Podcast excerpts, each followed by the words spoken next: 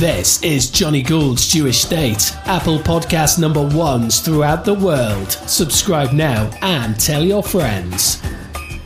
I was just still a bit shaken because it was more of a row, really. And people were trying to pull him away from me. And, you know, credit to him that he did say, no, it's fine. Because actually, I think he, you know, he ended up staying much longer than he was meant to. And we were probably talking for a good five, six minutes. Um, but it's quite scary when you confront someone, when you know, when you have a row with anybody, let alone one of the most famous faces in the country. If I'd been asked which journalist might confront Gary Lineker face to face about his views on the Israeli Palestinian conflict and his tweets about it, I might well have said it's going to be Nicole Lampert. And so it was, as Nicole and a small handful of other journalists were invited to a broadcasting press guild lunch to hear from Lineker about his burgeoning podcast business. The rest is politics with Alastair Campbell and Rory Stewart. The rest is history with Tom Holland and Dominic Sandbrook.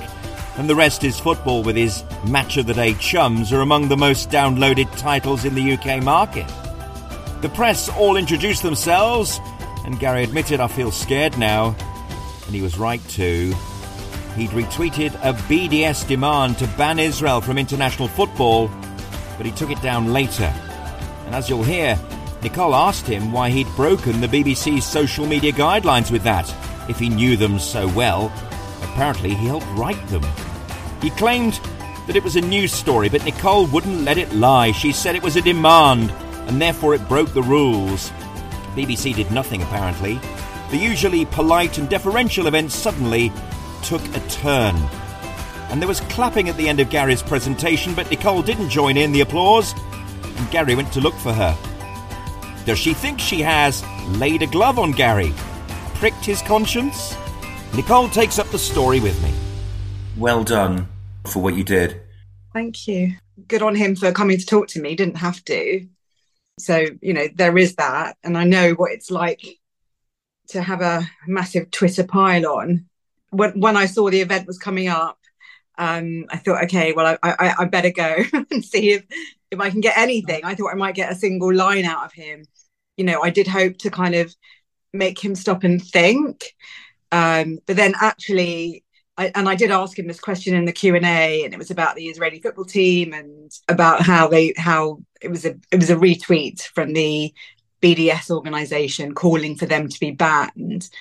And I did ask him because he talked just a minute earlier about how he'd helped draw up the guidelines, and I'd asked him about breaking how they were that was breaking the BBC guidelines, and he said no, it wasn't, and I said yes, it was, and there was a bit of back and forth, and the the person running the q&a wasn't very happy with me. And she's like what is your question? Because he said it was a news story. And i said no it wasn't. It was a demand. And he said no it was a news story. No it was a demand and then that kind of went off because he basically kept saying it was a news story. And i kept saying it was a demand. And he said well i wasn't breaking the guidelines because it was a news story. And then he said no one from the bbc came and talked to me which was also astounding because so many people from the jewish community had written to the bbc say this is outrageous. Yeah this is the thing. This was supposed to be a polite affair um, a press guild event uh, the idea that uh, we can celebrate his business, though, it, it seems most odd to me. Um, I mean, really, what was the pretext for this? He must have known that uh, you know he's not as loved as he used to be, and that there's a big risk to these events for someone hmm. like him now. I don't know. Um, I think he maybe he was. I don't know. I think he probably lives in a bubble, and I think that's part of his problem that he lives in this bubble of people that that say yes to him. And i think that's maybe why i quite surprised him. And obviously you know he he likes to have a go at the mail. And there were two you know i'm a freelancer. I write a lot for the mail. But there, there were two actual mail um, colleagues that were there. And we know that he likes to give it out to the mail. But you know i don't know whether he maybe thought i'm trying to think. I mean there's probably just an element where he genuinely believes he's right and that's the thing. He doesn't believe he's broken any guidelines because he believes he wrote the guideline. Did he write them through pressure or did he actually physically sit in Tim Davie's offices with him and said that look no we can't be having that. Yeah. Well the bbc you know they have said that uh, was it James Harding. He's uh, he did speak to a lot of people, and of course the guidelines were only being rewritten because of Gary's behaviour uh, and that whole thing with uh, saying the the words about the immigration the, uh, laws um, that was akin to 1930s Germany and the the fuss that, that had caused, and him being suspended, and then people from Match of the Day walking out. So the guidelines, most people that work at the BBC are pretty clear on the guidelines. And and you know, there is this irony that I know at least two journalists who've been reprimanded for openly having a go at Gary Lineker on Twitter. So it goes, it doesn't go both ways. So mm. they're not have a go at him, but he's allowed to have a go at whoever he wants. It's the progressive hierarchy, isn't it, Nicole? That's how things work in uh, in the modern day BBC, it appears. Um, but let me ask you here: this was intended to be um, an event where he could present himself in a way that probably Lineker would have been able to have presented himself up to about five years ago. Uh, it wasn't able to be, and then you were the stummer in the crowd because at the end of the speech, apparently you didn't uh, applaud with the rest of the gang. And he came to look for you in the cloakrooms after the event and said, "Oh, uh, what, what's what's happening?" And you know, this this big celebrity is going after a journalist to find out. Oh, don't you like me? What happened then? There's more to this. It was a bit, don't you like me? You know, his podcasting industry, uh, business is very interesting. He was with, there with his the two people he'd founded it with, and probably um, two thirds of the questions were about it, and and it, it, you know it is very interesting what he's done there. I, I also found it very interesting that you know most of his podcasts are by his friends, like Campbell, Marina Hyde, and and obviously he has too. So I think after our back and forth, I was just stewing. I've been stewing about him for a long time, as have many people in the Jewish community, as you know. So I was just stewing, and uh, and everyone applauded him. At one point, he did say well, not everybody likes me, not even in here, or there are some people that hate me. And and I think he looked at me, but the person next to me said, I, I don't hate you. So I think he must have been looking in my direction. yes. I mean, the way I was sitting, it was a kind of L shape. So actually, if I sat in a bit, I don't know whether he would have seen me, but maybe he was looking out for me. But he was, there were only 20, there were, about there were 25 journalists and about, you know, him and his execs, there were about 28 of us. So he may well have noticed. And certainly I was so I was sort of sitting at the table because I uh, ordered a drink and it had come late, so I was just finishing my drink, packing up my bags to go and write my story, which was going to be about my just about you know what he'd said about the BBC, and um, and then he came to talk to me and and he said, "What's wrong?" And I was, you know, when you have like a million things that you've been thinking in your head that you would say to someone if you oh. got to talk to them, and suddenly there they are. You rehearsed this moment for years, and then it suddenly appeared it's kind of like where to start. So I said, you know, you're acting like an anti-Semite. You haven't tweeted about the hostages once. Uh, you know, that's what I'm thinking about. It's you're only ever one-sided. How can you possibly say that you're neutral? Uh, so that you know, and then I said, I'm thinking about the women that are still being raped, the hostages, because I've been interviewing loads of hostage families. I've interviewed two parents of girls that are still in in Gaza um, I've you know I've been kind of at the forefront of kind of helping to make sure that their stories are being told. I've been really disappointed by the women's groups in this country that have ignored that whole situation. So after I said I'm thinking about the women being raped in Gaza, he went, no, he went, I'm thinking about the dead children. And then he just went, I just want peace and kind of put his hands out like in a peace way. I was like, well, we all want peace. But I just said, you know, there was peace up until the 7th of October. There was a ceasefire said, well, it's more complicated than that. I'm like, yes, there is the Palestine Israel conflict, then there is also Iran. It's it's a really complicated situation. But Hamas started this. I said, you never write about, you know, you never tweet about what Hamas does. It's always ever one-sided. And then I said, I don't think you understand the power that you have. You have 9 million followers. There are 270,000 Jews in this country. You are so much more powerful, and you never ever say anything about that, about what we're going through too. That's actually what got me blocked. I said you have a responsibility to social cohesion because he was tweeting very similar things during the last Gaza war in the spring of 2021 around the time of the megaphone gang down Finchley Road. Yeah. And I asked him to kind of think about it, put a sock in it, and that is when uh, we we fell out. And it's a shame because I worked with him many many years ago. Whether he remembers that or not, I don't know. But we did a pilot show together on the BBC in the days when it was Gary and Sue, and they picked up the young buck from Talk Radio, which was me at the time, and we did a show together. You say at the end of your article, and well done for writing it so clearly, is that you don't think he's an anti Semite, but it's almost certain that he's an anti Zionist, and we know those things are similar. It's so hard to say whether someone's an anti Semite, and of course, there is a kind of legal aspect. I don't think he thinks he hates Jews, you know, a bit like Corbyn too. Um, you know, and he did talk about how his Jewish friends had talked to him about being upset with the anti-Semitism. Well, so that's a revelation. He's got Jewish friends. Yeah, well, who's, probably, who's stuck with him? Well, Robert Peston's probably one of his mates, and it was very interesting. I don't know if you saw there was a Guardian article with Gary that he referred to a few times. Well, you know, I did say it was terrible about October 7 in the Guardian article. And I kept saying, yes, but you haven't tweeted about it.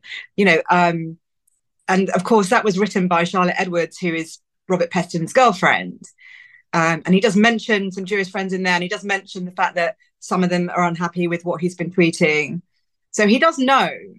But I think it was interesting that he came to talk to me in different in different ways, and he wanted to shake hands at the end. And I wonder if there's just an element that he doesn't like the idea of not being liked and of actually being confronted by by someone.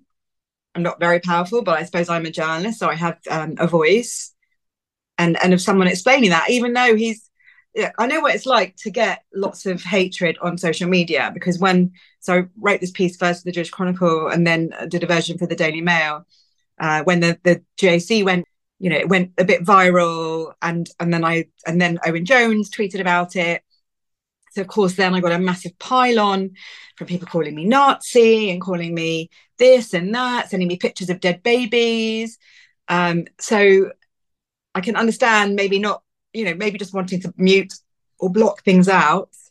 And I'm sure he probably gets it in in a greater degree than I do, uh, because he has more followers, but substantially more. um, Look, you um, gave him a guide as well. You said, you know, how can I deal with this? And you said, well, why don't you start tweeting about the hostages? Yeah. I mean, that, that's a very, very sage piece of advice from experience, and indeed from a point of decency. Well, I mean, maybe the the fact that he would struggle to even do that says something, doesn't it? You know, yeah. as you say, there are these people that are pulling things down um, because they don't want to believe it. They see it as propaganda. Even though Hamas have put out videos of them, as we know, and I was at um, a press conference with two of the families, you know, and, and and one of the families, and I and I actually been to their house in in, in Israel and interviewed them there um, this this woman and uh, her two brothers have been held hostage. One of them, Hamas put out a video of three people. He was one of them and said, "What happened to them? We'll tell you in 24 hours." And it was like a whole, you know, it was like a sick game show element to it. Uh, and then the next day, they showed that two of the people out of the three were dead, and they showed kind of close-ups of their dead bodies. So Hamas are showing this, even though everyone wants to pull down these posters because they can't face it. But you know, when Israel does bad stuff, I, I do. It's not like I, I, you know, I do show some of it.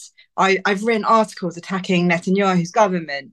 It's not like you have to see things in black and white, and I think that's the problem. If you only see, if you see the world in quite a simplistic way of of uh, you know aggressor and victim, this is one of the problems, and this is why people are pulling things down because they're so used to seeing Israel as the aggressor that they they don't know what to do with themselves when when Israelis are the victims. But if he had any care about showing nuance or any sort of understanding that it's a complicated situation, then he could just post a hostage video. Indeed, and of course, I think what uh, people outside of the Jewish community and indeed supporters of Israel don't understand that whoever was prime minister, they would do this. This isn't a Viktor Orban sort of prime minister retaliating in an overtly anti-Palestinian, anti-Arab way. This is uh, the leader of a very unified country who almost to a man and woman support this campaign because they understand that it is existential. Yeah, I mean, at one point, I think in some ways this was the most offensive thing that he said to me, which was, you know, I feel sorry for the Jewish people that because of Netanyahu's actions, they're getting all this anti-Semitism, and and I tried to explain to him that no, no one, like every leader in Israel, would be the same, whether it was the left or the right. That, as you said, Israelis are united. Um, I spent um, a few days there in December, and after all of those all of the disunity that there'd been just a few months before. Everyone, as you say, existential. And also, they're in the Middle East. You can't just play nice. Hamas have said we're going to kill you all. Hamas showed we're going to ki- how how they will do it. And then if Hamas don't do it, then the, the, their big brothers, who are much more frightening, and of Hezbollah and people like that, then they're going to get involved. So you have to show that you'll calm down tough because this is the Middle East and this is the world this is how you know this is how this is what war how war works and i said to him look look at the numbers if 6000 people the equivalent if 6000 english people had been murdered and a thousand english people had been abducted um, do you think we would do nothing and that's when he said well you know we didn't uh, start bombing Dublin, did we? And which is something that I've certainly seen on social media, and I'm sure you have, that people just equivocating this situation, which isn't at all the, the same. You know, as I said to him, the IRA didn't weren't running Dublin. Uh, they hadn't vowed to kill all the Protestants, so it's not the same situation at all. And this is the Middle East. Do you think he searched you out because now he finally realizes that beyond his bubble there is an existential threat, talking of that term, to his career, that he is sailing close to the wind, it would be very simple for him to do a hostage moment. It might be a bit cynical given uh, the rather public row that is spiraling a little bit out of control, I think, which you have started, which is all to your credit. But he has other ambitions beyond the BBC, and he doesn't want to be too toxic. He must see now and understand that from a kind of financial point of view, that he is reviled by quite a large number of people. No, I don't think so at all. Because really? I think he's surrounded by people that all think like him. Um, so, and also in terms of financially, I think his business is doing is is in a very healthy state. You know, that's part of what we were there to talk about. That his podcasts are some of the biggest in the country they're all doing very well. There's only one that sounded like that's not making money, which is a Sherlock Holmes kind of vanity project, which one of his uh, colleagues' ideas.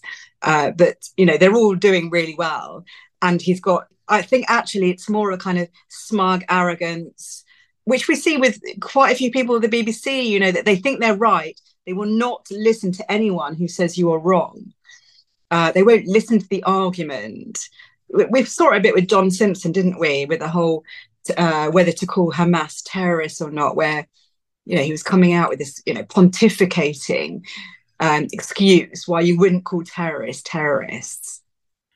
Do you, do you think this is a design fault of the progressive thinking? The idea that we're trying to reach for a more perfect world, and anyone who stands in the way of this vision of the perfect world, the perfect arc, is actually some kind of heretic, is completely wrong, is a racist, or is uh, against the sort of ideas that we so firmly believe in. It is actually a design fault of the progressive thinker, isn't it?